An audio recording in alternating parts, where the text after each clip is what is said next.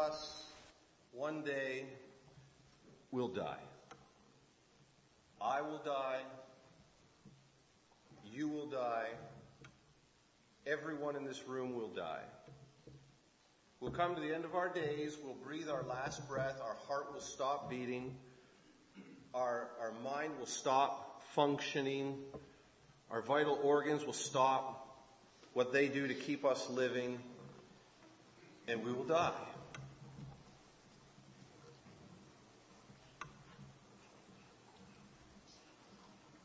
It's so easy to just push that to the side.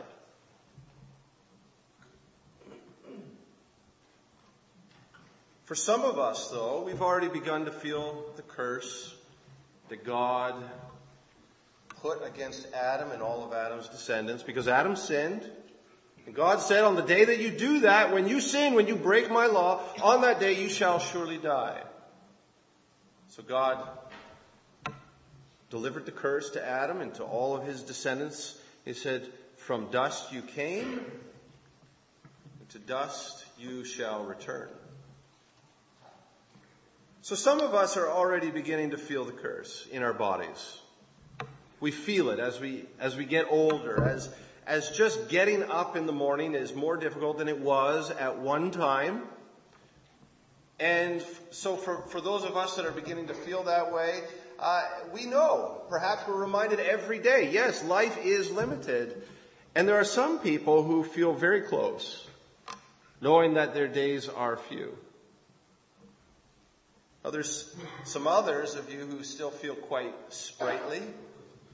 Thus, you wrongly feel that you're somehow invincible. You think, well, death is just so far away.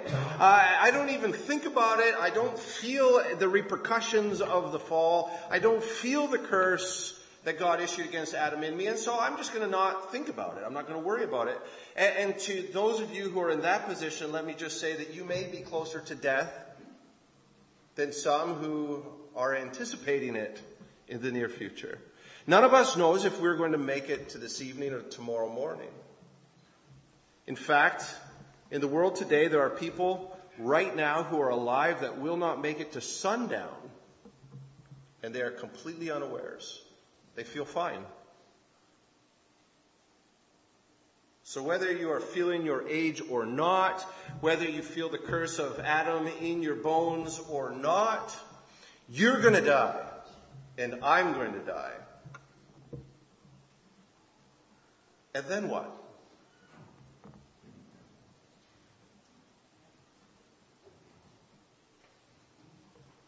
Have you chosen burial or cremation? And have you thought about what it is like to be buried?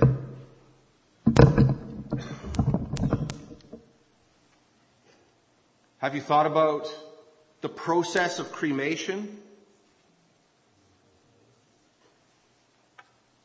And that's just what's happening to your physical body. If you think about either very long, they're both very disconcerting. But what about your spirit? What about your life? Will you go to nirvana? You know what nirvana is? It's uh, this idea that there is this universal consciousness, and that if we can achieve a certain sense of enlightenment, we become a drop in that vast ocean. And you lose all individuality, you lose your sense of self, uh, and you become just one drop in the ocean of nirvana. And that's that's the goal for millions and millions of people around the world, to be stripped of themselves, to drop back into the ocean of nirvana. Or is death the end? Is after death, is there just nothingness? So you have a good time now, and then you die, and then nothing. Millions of people hold to that position. Or what about the nether world? And then this has various sort of manifestations in many different worldviews and religions, but this idea that, well, when I die, I will escape from this body and I will go somewhere else. And, and I I think that's how we often think as Christians, right? That the goal is to escape this body and to be somewhere else. And that's just another version of this netherworld idea where our, the, the greatest hope for us is to be freed from the physical creation of God, from these bodies, flesh and, and blood and bone. You could be religious or you could be a secular person. There's lots of people that believe in some kind of a netherworld, a spirit world. It's as ancient as the Egyptian and as current as secular Canada today. And then there's uh, millions of people who believe in reincarnation. When you die, will you just trade in this life for another one? And hopefully you'll you'll you'll maybe roll better odds for the next life, or if you've lived kind of a bad life, maybe you'll be a A dung beetle or something. Or is there hope for resurrection from the dead? That you are who you are, and that though we will die, that's not the end, that God, with the powerful command of His voice, will call for us to rise from our graves. And these bodies that you're in right now, that the body that you're in, whether you like it or not, that body will come back to life. But yet it will be made glorious and perfect and strong. It'll never thirst. It'll never hunger. It'll never grow sick. It'll never grow old. It will never grow weak. It will never grow tired. It will just be one glorious body. And you will be you forever, and I will be me. But who could believe in resurrection from the dead? What if you were cremated? What then? If, if you were sprinkled over your favorite lake, how are you going to be cremated? Well, God can do it. What if you were eaten by a shark or a bear? Don't worry, God can do it. The hope of the gospel, you see, is resurrection from the dead. And that's what we're here to talk about today. Resurrection from the dead. But before we get to the resurrection, we have to first acknowledge that death is a real problem. And it's a real problem because, unlike many things, it's guaranteed. It's coming. And it's coming soon. Whether you live another sixty years, another eighty years, or maybe even another one hundred years, it's still coming soon. one hundred years goes by in the wink of an eye. And for some of us, it's coming much sooner than that. And death is ruthless. It doesn't discriminate. Everyone will meet with death in one form or another. And death, so we're told, is final. Unless God does something to say, death, you will not have the last word.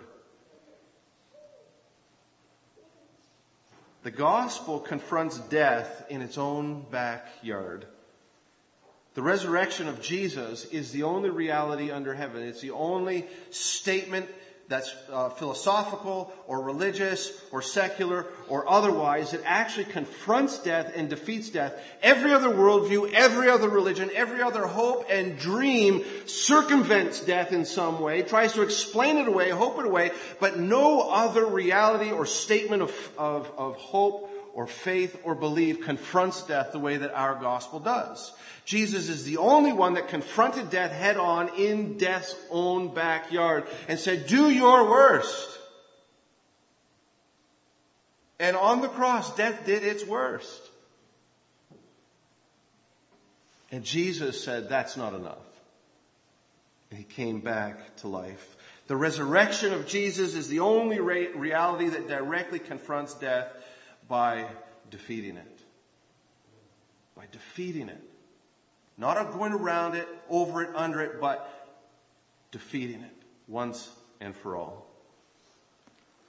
Would you please stand and open your Bibles to Ephesians chapter two.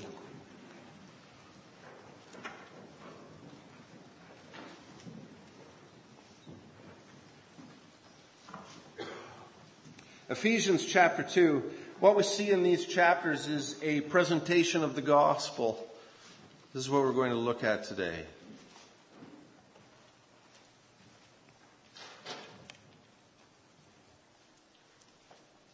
Ephesians two, starting in verse one. And you were dead.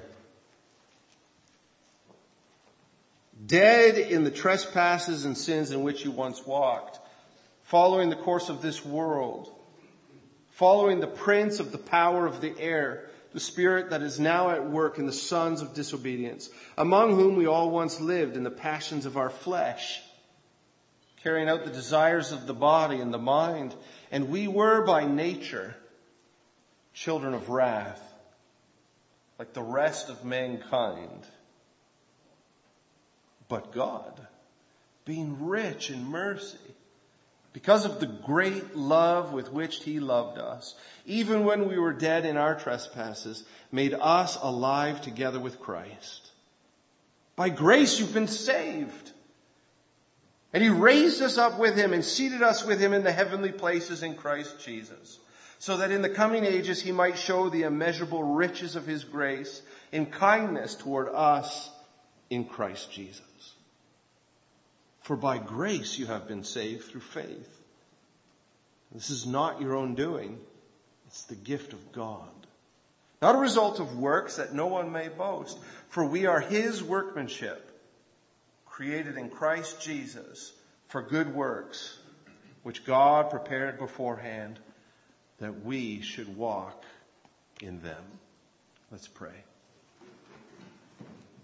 Heavenly Father, we...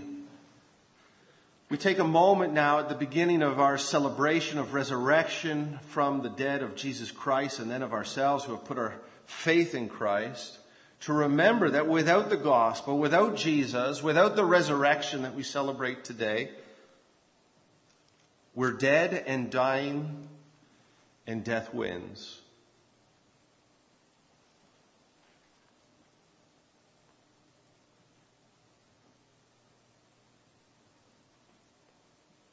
But praise be to God. We glorify you, O Father, and Jesus Christ, Holy Spirit, that you have wrought an end to death, that you confronted death by dying. Lord Jesus, we thank you that you died our death, that we might be raised with you. And Lord, we know that this cost you. This is not cheap. This was not easy.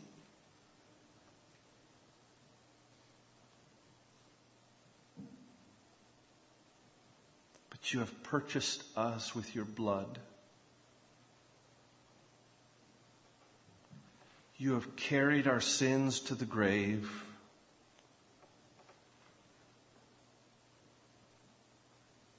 You've come back to life, but you've left our sins in the grave, and you have promised to raise us up to be seated with you in the heavenly places. Lord, forgive us when this gospel becomes so familiar that it loses its glory in our hearts.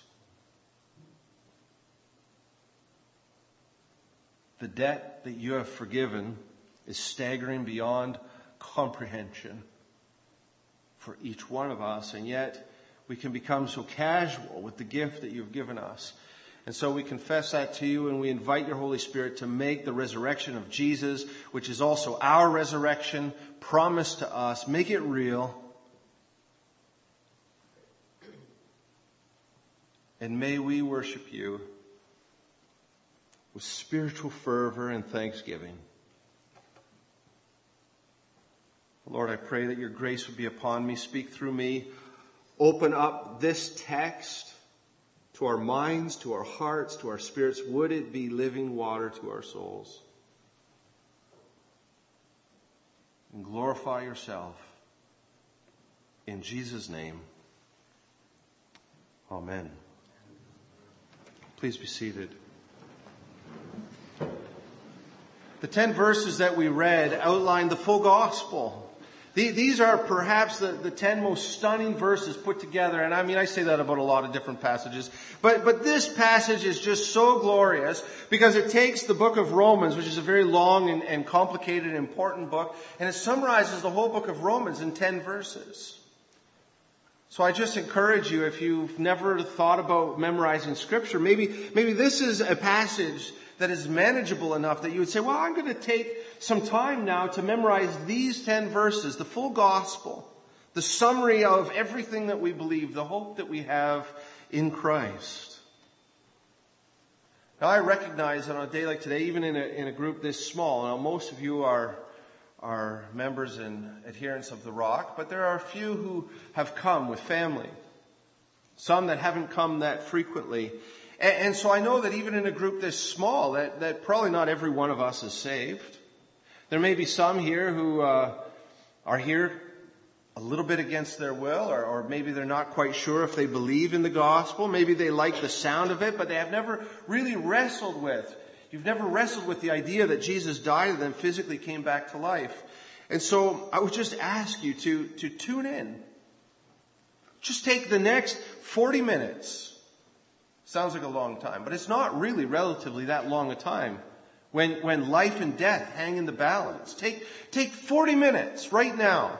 Maybe there's one or two or three of you who are in this position right now. Take this time, and, and it doesn't matter what you've thought about the gospel in the past. It doesn't matter what you think you know about Jesus. It doesn't matter what you think about church or about us at the Rock. Just take forty minutes to consider if this might be true.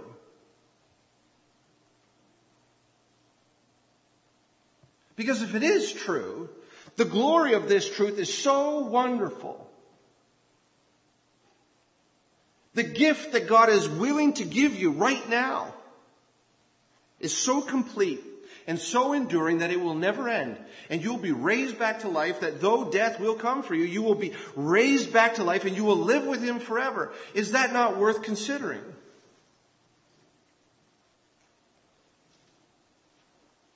Now, I know that most of you have already embraced this gospel that we're about to talk about. And so the challenge for us who have already accepted Christ, embraced this gospel, are looking forward to resurrection from the dead, the challenge for us is perhaps threefold. One, is this the truth that wakes you up every morning? Are you able to put your life into perspective by remembering that no matter how hard your day is today, death is defeated? Think about that. Like, that just changes everything. It's as if you, you ran up a big financial debt and you don't know how you're going to pay it off. But you know that on such and such a date, your rich uncle is going to come and pay off your debt. It just relieves the stress and the anxiety, doesn't it? It just changes everything. It changes your understanding of life, the way that you approach every given day. Is that true for us? Or are we, like the unsaved people all around us, just so consumed with our lives, so distracted by lesser things? So, first challenge. Second challenge is, are you able to articulate the gospel to your loved ones? Do you, could you walk them through these ten verses? Because after this morning, what I hope you'll do is memorize these verses and then be ready at any given moment. When someone says, I don't know if I what I think about this whole Jesus thing, I hope you'll be able to say, well, I just want to talk to you about that. And then if you have a Bible, open it up and just walk them through this. Could you do that now? And if not, then allow yourself to, to learn as, as I walk us through this, how you might do that.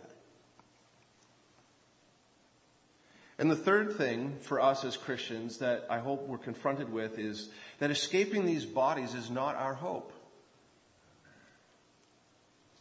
Our hope is not that, that we will just go up into heaven and float around like spirits, ethereal beings floating around in ethereal whimsical place. And it's true, when we die, our souls are immediately with the Lord. Whether or not He gives us a temporary body or not, I'm not sure. The Bible is not clear, but that's not our ultimate hope. Our ultimate hope is that when Christ returns, He, he commands us to rise from the grave. So just picture yourself for a moment, you've died. And whether you've chosen cremation or burial, just picture whatever that is. Picture either uh, the urn being put in its place or the casket being lowered into the ground. And there you, there you reside. Your body, anyway, not you yourself. Your spirit's with the Lord. But this is the hope of the gospel, that the day is coming when Jesus will come and he will speak directly to your remains and he will say, arise. And whatever is left of you will rise up and God will glorify you and add to you substance so that Th- These very bodies, in whatever form that takes, but there's continuity between the bodies you have right now and the bodies that you will live in forever, albeit every imperfection and weakness will be taken care of. But why is it as Christians that, that we're not looking forward to resurrection anymore? We're just looking forward to escape. The Bible is not promising us escape from these bodies, but resurrection, salvation, redemption. Just as Christ's body came out of the tomb, so our bodies will rise from the dead. Amazing. And if your body is lost to the elements, don't worry. Do you think God can handle that? He who created this universe out of nothing, do you think he can put you back together again? Of course he can. I don't know how he does it, but that's not for me to figure out. Let's go through the gospel as summarized in Ephesians chapter two. The gospel begins, as we did this morning, with a serious recognition of the reality of death. It starts this way. You were dead in the trespasses and sins in which you once walked, following the course of this world, following the prince of the power of the air, the spirit that is now at work in the sons of disobedience, among whom we all once lived in the passions of our flesh, carrying out the desires of the body and the mind. And we were by nature children of wrath, like the rest of mankind. The first thing that's in view here is this, that, that we are born and, and our bodies are living biologically. Okay, so, so unsaved people, you might say, well, how is it that they're dead? In one sense, they're not dead, right? In one sense, they're living. Their bodies are working. Their heart is pumping. Their lungs are taking in air. But, but what's in view here, and this happened to Adam and Eve before their bodies returned to the dust, is that they were entirely cut off from God. And, and death is a separation between us and God. And when God created the, the universe, and he created humanity to be the pinnacle achievement of his creation, and he created us to be made in his image, to be his vice regents in this world, the, the idea was that we would be in intimate relationship with God. That there would be nothing to obstruct us from God. That, that we would almost be able to gaze into heaven and to see him. That when we pray, it's not like, you know how when we pray there seems to be this distance even now, but because we live by faith, but then we'll see face to face. There was this face-to-face quality to life before the fall. And I, I don't exactly know what that means or what that looked like or what that felt like. But Adam and Eve had a relationship with, with God that we don't even have yet as, as born-again believers, but we will have. We're in the process of being restored to that. In the process. So, so that's the first thing, is that we're, we're totally cut off from God. And that itself is a form of death. And that form of death, when you're cut off from God, God is the source of life.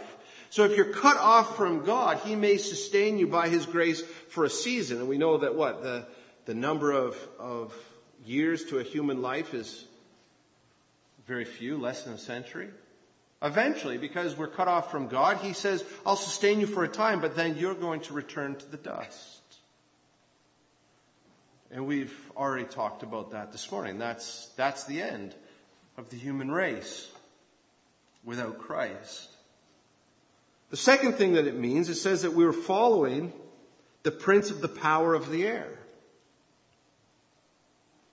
To put this in different language is all of us at one time, whether we knew it or not, and every unsaved human being today who has not put their faith in Christ are worshiping Satan.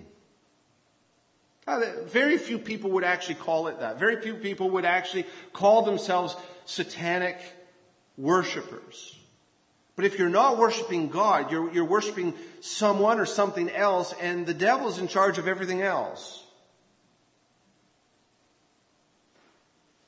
And so don't be deceived. If you haven't put your faith in Christ, you've put your faith in the devil. And the devil doesn't deliver except to cheat you, to steal from you, to kill you, to rob you, to, to give you misery. He doesn't desire your good. He will love to, to make you happy for a season. That's a, that's the candy that he throws out in front of you. He'll make you happy for a season, but make no mistake that if you are not following Christ, you're following the prince of the power of the air, which is Satan, and his end is destruction. He doesn't care. And that's what we all were doing. We're all following after him, and, and he never delivered. If, if you haven't put your faith in Christ, I'm speaking here to the few and not to the many. Have you ever noticed that life is always under-delivering? It promises so much and it delivers so little.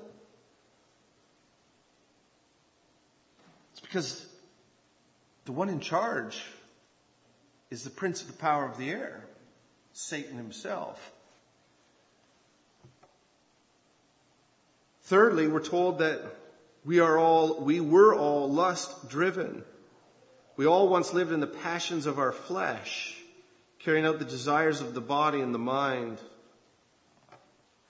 Now, God wants us to take pleasure in our senses. So we don't want to take this too far and to say, well, then we must be miserable and don't enjoy a good painting, don't enjoy a nice meal, don't enjoy his natural beauty. That's not at all what this is saying. What this is saying is the greatest good for someone who is not in Christ is to try and feed their appetites, appetites that have been perverted by the fall.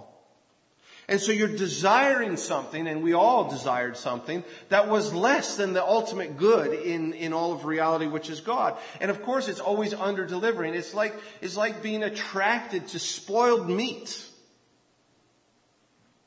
Because we think that it's good. But all the, if you eat the spoiled meat that's gone rotten, what does it do? It, it turns your stomach, and that's, that's what it is to be driven by the appetites of our lust.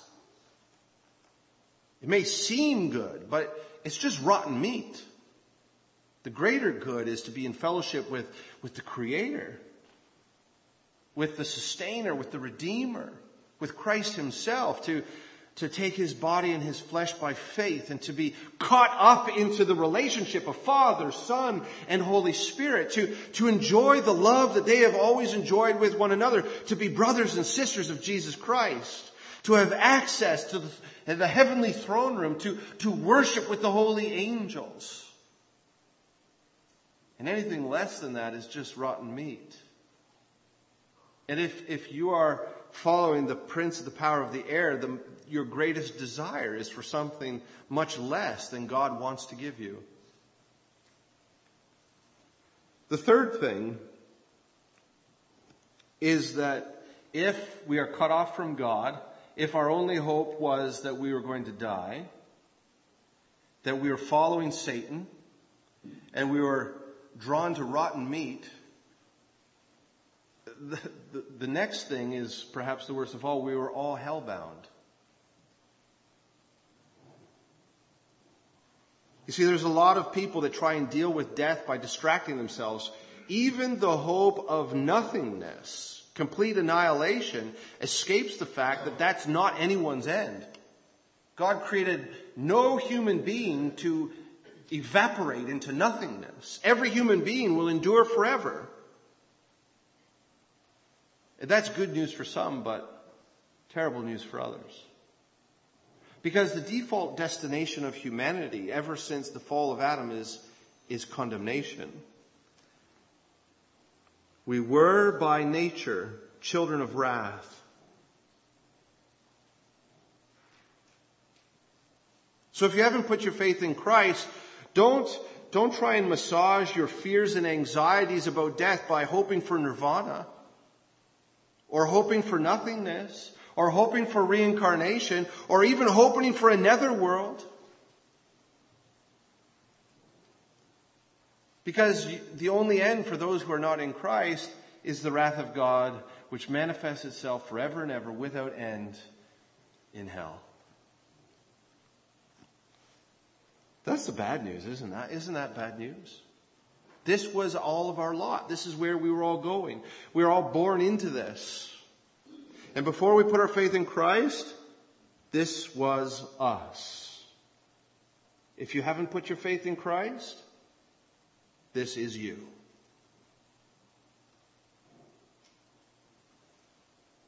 So, what's the good news? I mean, this is Easter Sunday, isn't it?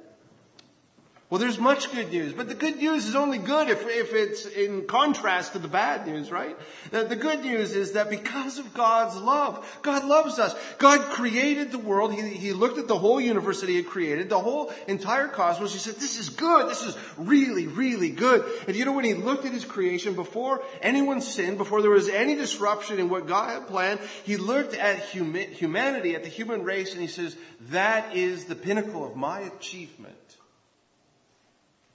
Adam and Eve were the, the brilliance of God's created power. And so when he looked at the universe, he says, this is so good. And he loved that which he created, so much so that he's not going to throw it away. And he looked at humanity and he said, Adam, I love you. Eve, I love you with a never-ending love. You are the bearers of my image. I will bestow upon you my glory. I will give you my authority. I want you to have dominion in the entire universe. And if Adam and Eve hadn't had sinned, I don't know, would we still be constrained to the planet Earth? I don't know. I tend to think not. God created a big universe. And the hopes for, for Adam and Eve were so great to have dominion, not just over the, the world, this planet, but to have dominion over all of creation. If they hadn't sinned, we might have been on the far side of the Milky Way, having dominion over creatures not yet discovered. I don't know. But of course we sin. But the point here is that God so loves humanity. God so loves that which he created. God so loves us. He's not going to throw us away. And he could have, right? Adam and Eve, after they sinned, Genesis four could have read this way. Therefore, God said, what a mistake. Collapsed the universe and started over. He could have. It would have been a short Bible. But he could have done that. But he didn't. And, and so God said, I, I am not going to throw away my created children. I'm going to redeem them. In fact, I love humanity so much, I'm going to become a man.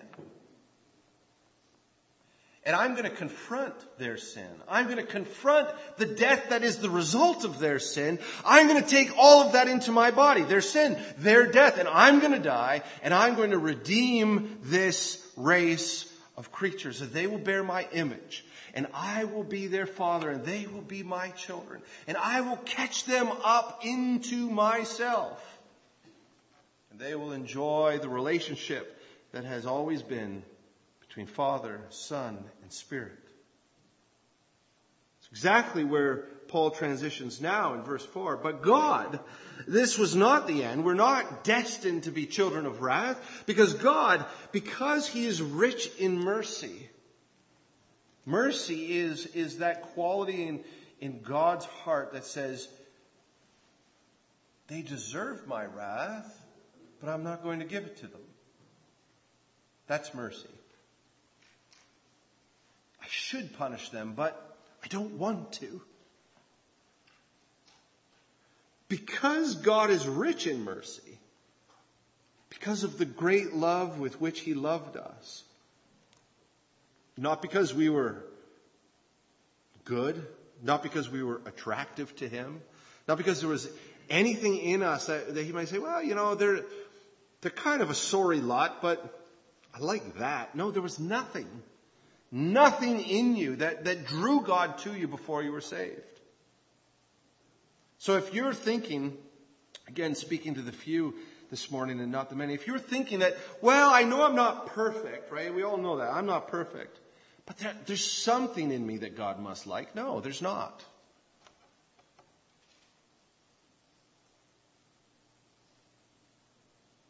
But he loves you anyway. Because that's who he is. He longs to, to be merciful with you. Because that's who he is. because of his rich mercy, because of the great love with which he loved us, even when we were dead in our trespasses, he made us alive together with Christ. By grace you have been saved. And he raised us up with him and seated us with him in the heavenly places in Christ Jesus, so that in the coming ages he might show the immeasurable riches of his grace in kindness toward us in Christ Jesus. There's so much there that we can't do justice to this morning, but let me just pick out three things. First thing, our salvation is entirely dependent on God's love and mercy. Not on our merit, not because of anything that we have done, not because of any quality in us that God liked. Well, we were just totally depraved sinners. And before we were saved, when God looked at us, he said, I ought to punish this person.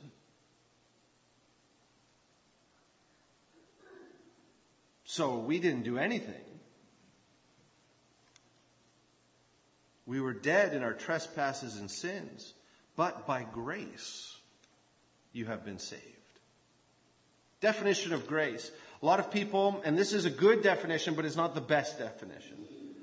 Uh, a definition of grace is unmerited favor. It's a good definition, but it's it's only half of what grace actually is. The first part of grace sort of envelops this idea of mercy. The first part of grace is, I'm not going to do what I ought to do. I, grace is, is not receiving what we deserve. We deserve punishment. We deserve wrath. We deserve condemnation. So the beginning of grace is, is this idea of mercy, not receiving what we deserve. And then that would have been enough, right? That would have been enough. Just give us escape from hell. Give us escape from punishment. Give us escape from condemnation and wrath. That would have been enough, and I would have been content with that. That's not def- that's not grace. Grace is lavishing the love of God upon us. Once he removes what we deserve, then lavishing what we don't deserve upon us and says, I'm going to give you everything that I've given to Christ. Everything that rightly belongs to Jesus Christ, I'm going to give it to you. Everything. And the inheritance that, that he has as my only son, I'm going to ask him to share it with all of you. And you know what? Jesus says, yes, yes, that's what I want to do. I want to be the firstborn son in a, in a large family. And Jesus says, yes, I want to do that. How are we going to make that happen? And in the eternal counsel of God's will, Father, Son, and Spirit said, well, this is how we're going to make that happen. You, my son, are going to go. You're going to become a man. You're going to take the sin of humanity into your body. I'm going to betray, or not betray, I'm going to forsake you. I'm going to pour out my wrath on you, and you're going to die. And Jesus says, yes, yes, let's do that. The love of God, that's grace. Let's do that.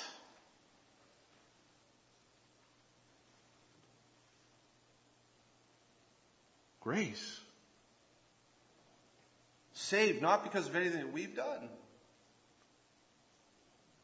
but because of what Jesus has done, because he wanted to share his inheritance with us.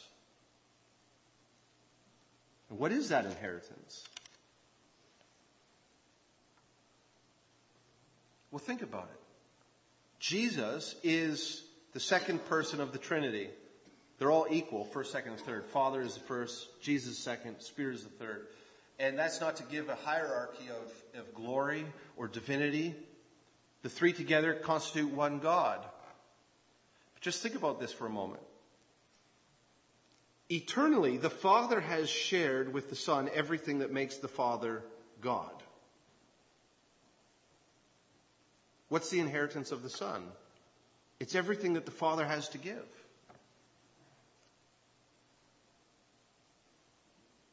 That's what God wants to give us. Except we don't become God. Everything else is ours. Everything else. The word glorification, do you know that there's another word for that? Because translations and so on. And if you're in an Eastern Orthodox church, do you know what the word is that they use? Deification. Doesn't mean we become God. But Peter himself says that we will be partakers of the divine nature. Everything short of becoming Yahweh himself is ours. We can't, we can't even get our heads around that. What does that mean? I don't even know. But when Paul says, I am convinced that, that today's sufferings are nothing, absolutely nothing compared to the glory about to be revealed to us. What is that glory? It's, it's so heavy and weighty and wonderful that we don't even know. But I'll tell you where it begins. I, I can only open the door and say, I know where it begins. I know where it starts. And my hope, my prayer for us is that we don't sell ourselves short as gospel-believing people. Why is it that we're so content with escape from hell? That's nothing. That's not the inheritance. That's just reversing what Adam did. But, but what God wants to do is to give us everything that God gave to the Son eternally, forever and ever, all of His glory. So that we will shine brighter than the stars. We're told that we'll be invited up onto the throne of Christ. Have you ever thought about that? Come and sit with me and reign over the universe with me. I don't even, I can't even get my head around that. But it's ours. Don't you feel so weak now in comparison to what's coming? So small, so insignificant, so ghost-like, so fluid and ethereal. There's a great weightiness coming to us. And this is where the inheritance begins. It's resurrection. It's amazing that in this passage, which I say summarizes the gospel, very little attention is given to the death of Christ. Paul just, just goes immediately to the resurrection. It's so resurrection focused.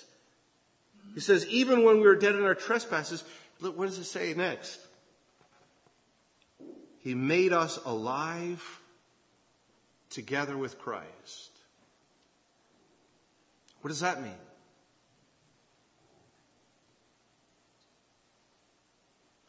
If you go back to John's gospel, in him was life. And the life was the light of mankind. He made us alive together with Christ. What, what is being said here? If you think about the source of all life in the universe as a fountain, and you could just go to that fountain of water and drink directly from it, that's what this means. It means that you are being, you're being, the life that, that comes from God, that, that emanates from Jesus himself, that, that is responsible for creating all things, that sustains all things. God is giving us direct access to that source of life. Not, not separate or distant from life. Not, not a life that we know is transient and temporary. That's the life that we're all living now, right? I, I mean, in us now is we've already been given the down payment of this eternal life. But we're going to recognize it in full when we are raised from the dead. And we will feel the full glory of the life of God, just like a streaming water constantly coming through our being. Always, like rushing water. It will always be quenched. That's why in, in John four, when Jesus says, you know, if anyone who drinks of this water will never be thirsty again. Just, just try and get your head around the fountain of life, which is Jesus himself, and you're drinking directly from it, and it's coming so fast that it's just flowing over you, and you just feel the glory of that. That's what we get. What does that mean for us? Resurrection from the dead, bodily resurrection. Verse six. This is so sure to be accomplished that it's written in the past tense. And he has raised us up with him and seated us with him in the heavenly places. What some people do with that is they try to overly spiritualize and say, well, in some sense I must be in heaven. Like, I have access to heaven. I have this sort of status in heaven. That's not what this says. This is, this means... just as Jesus died on the cross and came back to life, so you will die and be buried or cremated or lost to the elements, whatever. But you'll be raised back to life. And then you'll be raised up into the heavenly places. physically. When you think about the resurrection of Jesus, this is Resurrection Sunday. What do you think about? Like, let's just close your eyes for a moment and, and picture it. So Jesus was on the cross. He died. And he was a man, a little bit shorter than me, maybe a little bit taller, but about our size, right? Our size. Somewhere between five and seven feet. He was about that big. Can you picture that? When you think about Jesus, how big do you think he was? Well, he's somewhere between five and seven feet. So he died, and his body came down. Can you picture his dead body? And they put the dead body of a man, and we know that this man was also fully God, but they put the dead body of a man into a tomb. Now, I want you to picture the resurrection. Picture it. Pretend you were there, you were inside the tomb, and you got to see it. What, what is it? What do you picture? I mean, there's no really wrong answer because the Bible doesn't give us insight here. But what must be included in every one of our visions, our sanctified imagination, what must be included is that the corpse of Jesus, a man, came back to life. So whether or not you see a blinding light or whether or not it's a little bit more subtle than that, at one moment he began to breathe again. At one moment his heart began to pump again. There's continuity between the body that hung on the cross and the body that came out of the tomb.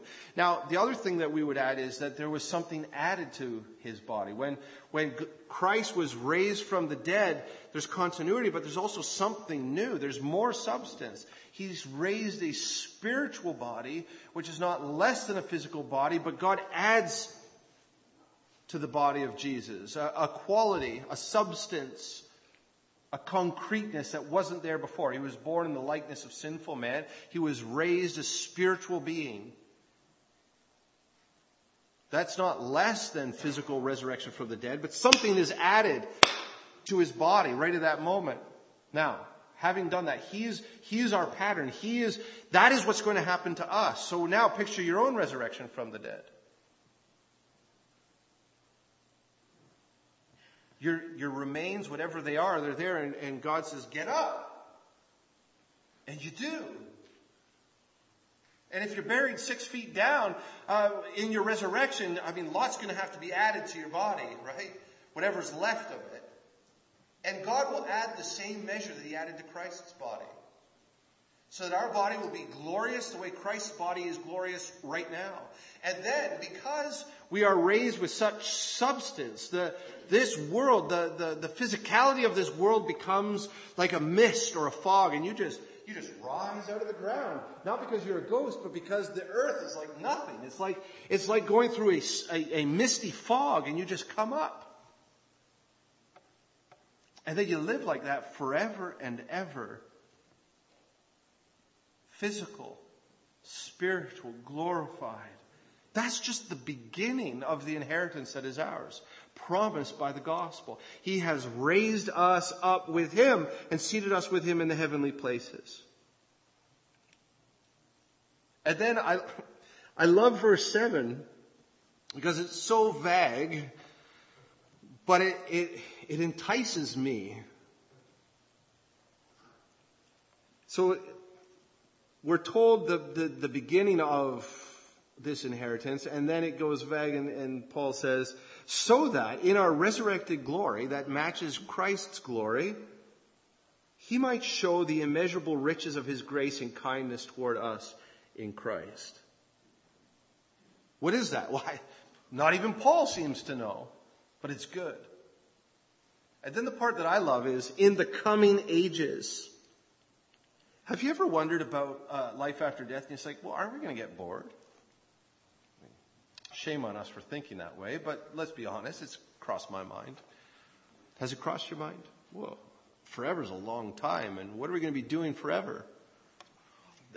Well, this is a great verse. Not that we should ever think that way anyway, so that's not, that's not a good way to think, but we've all thought it. But here, in the coming ages. God is a creator. What this tells me, and what I hope it tells you, is that God is going to be forever creating new realities, new ages, new things to experience, new wonders. And the one constant through it all is that we'll be there, and God will be there, and we'll be together forever in every age. So if you could imagine a trillion years from now, oh, we're entering into age three. This is very exciting. What is it? I have no idea, but it's going to be great. And you'll be there with authority. You, you'll be there with glory. You will still be drinking out of the fountain of life. And there will be no end to it. And, and, and we'll have authority over every age. That's one thing that we're promised. That whatever God does, whatever creative genius He brings to the next age, we will always be positioned in the place of highest authority. It's amazing. See how short-sighted we are in our hopes of the gospel? We just hope to escape these, these breaking down bodies and escape hell. That's nothing. That's absolutely nothing compared to the promise of the gospel. We better bring this home here. But begin to, to just employ your sanctified imagination. Think about the most glorious thing you could think about. And then just think about the possibility that you might have a one-on-one with Jesus and get to suggest that as age fifty-seven. You know, I had this idea one Easter Sunday that we could do this. What do you think? Well, sure, age fifty-seven. Let's do that. I don't know. But just what I want you to do, what I mean by that is always be thinking bigger. Always be thinking more. And it starts with resurrection from the dead. Physical, bodily, glorious resurrection from the dead. Continuity with the body you're in now. Strip it of all its weaknesses. Strip it of all its frailties. All of its imperfections. And then realize that you get to be you physically in a body forever. Why? Because of Jesus.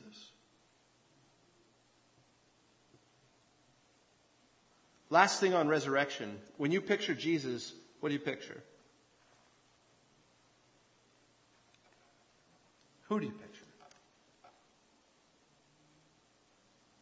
Right now, Jesus is a living man. The same body that was born on Christmas morning is living in heaven. That tells you something about heaven, right? It has to have at least three dimensions. Do you think about Jesus as a man? Living, heart beating, lungs breathing, walking, talking, thinking, tasting, feeling. How big is he? Somewhere around here. It's about this big.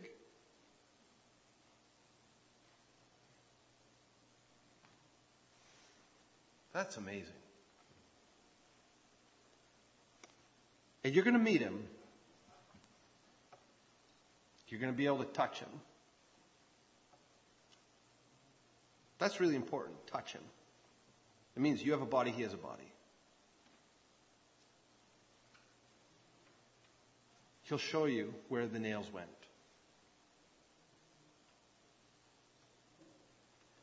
When I was a younger Christian, I was so frustrated that I didn't get to walk with Christ. As I matured and learned more about the promise of resurrection from the dead, I realized that's no small thing, because I'll have infinite ages, in all of the coming ages, to walk with him and talk with him, to know him, to touch him, to eat with him, to sing with him, to laugh with him. And so will you.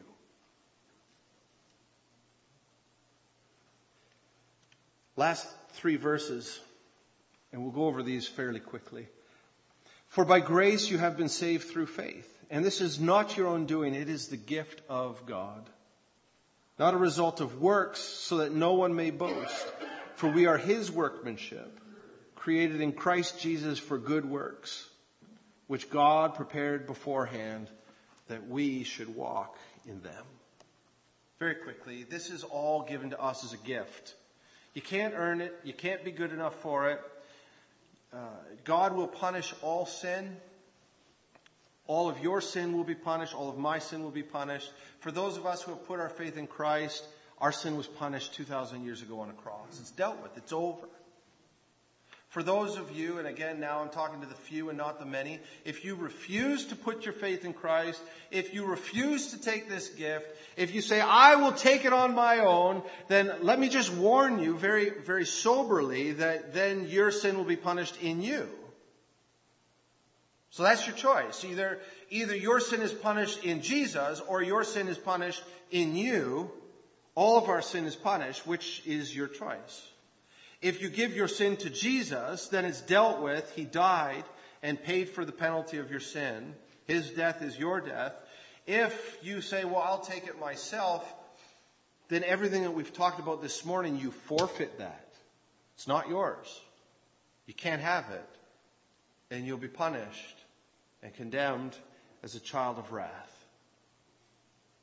Like, do the two even compare? Honestly, honestly, you can receive the glory of God and live with him through every age to come, or you can take your sin yourself and pack your bags for eternal separation from God. I mean, take your choice. So different. This is the gift of God. So there's no boasting. All of us that receive the gift, the inheritance, those of us who who are raised from the dead to enjoy an eternal life with Christ, there's no boasting. No one in the ages to come will say, well, I contributed anything to this. God did it all. And he receives all the glory. Finally, we were saved for good works. And, and this is important um, because sometimes Chris, as Christians, we strip out the good works piece because we're so fearful of works-based salvation. But let's just put the order. So this is, it's true. It's not that good works lead to our salvation. That's true. But our salvation leads to good works.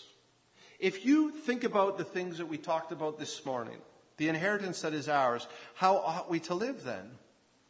If God has done all this for us, if you truly embrace that in your heart, if you've truly been born again and, and given the mercy and the grace and the promise of the inheritance and resurrection from the dead, don't you want to make your life count today for Christ?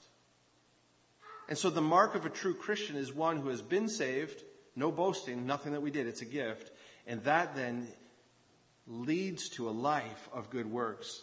And those good works do not contribute or maintain our salvation, but they are our worship to God who has saved.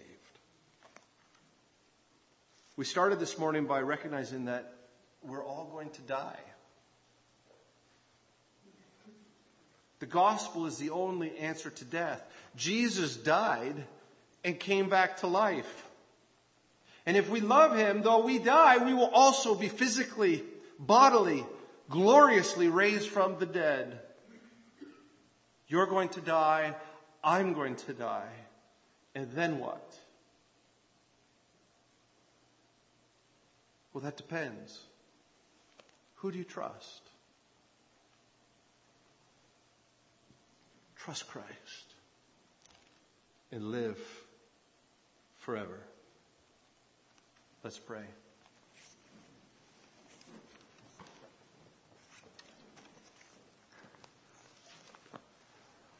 Lord, on this Resurrection Sunday, we pause to just remember our situation. We are, we are all headed to death, and yet you have dealt with death. It's, it's over. for those of us who have put our faith in Christ, so that when these bodies stop working, we just transition to a new and better way of living, and then the promise of resurrection from the dead. And we're so thankful that you have not thrown us away, that you have come to redeem us, body and spirit. I pray now for the few here this morning who don't believe this.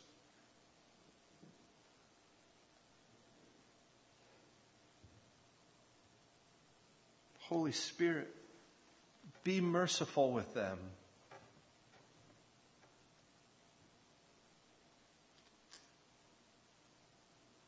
Lavish your love upon them. Pour out your grace, that they might become children of God with us.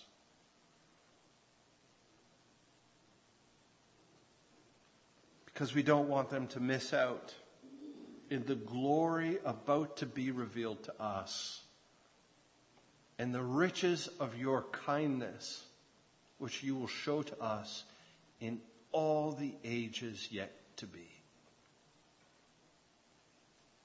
Lord Jesus, you are our King, and our brother, and our God. Thank you for dying and rising. We long to be with you. In your name we pray. Amen.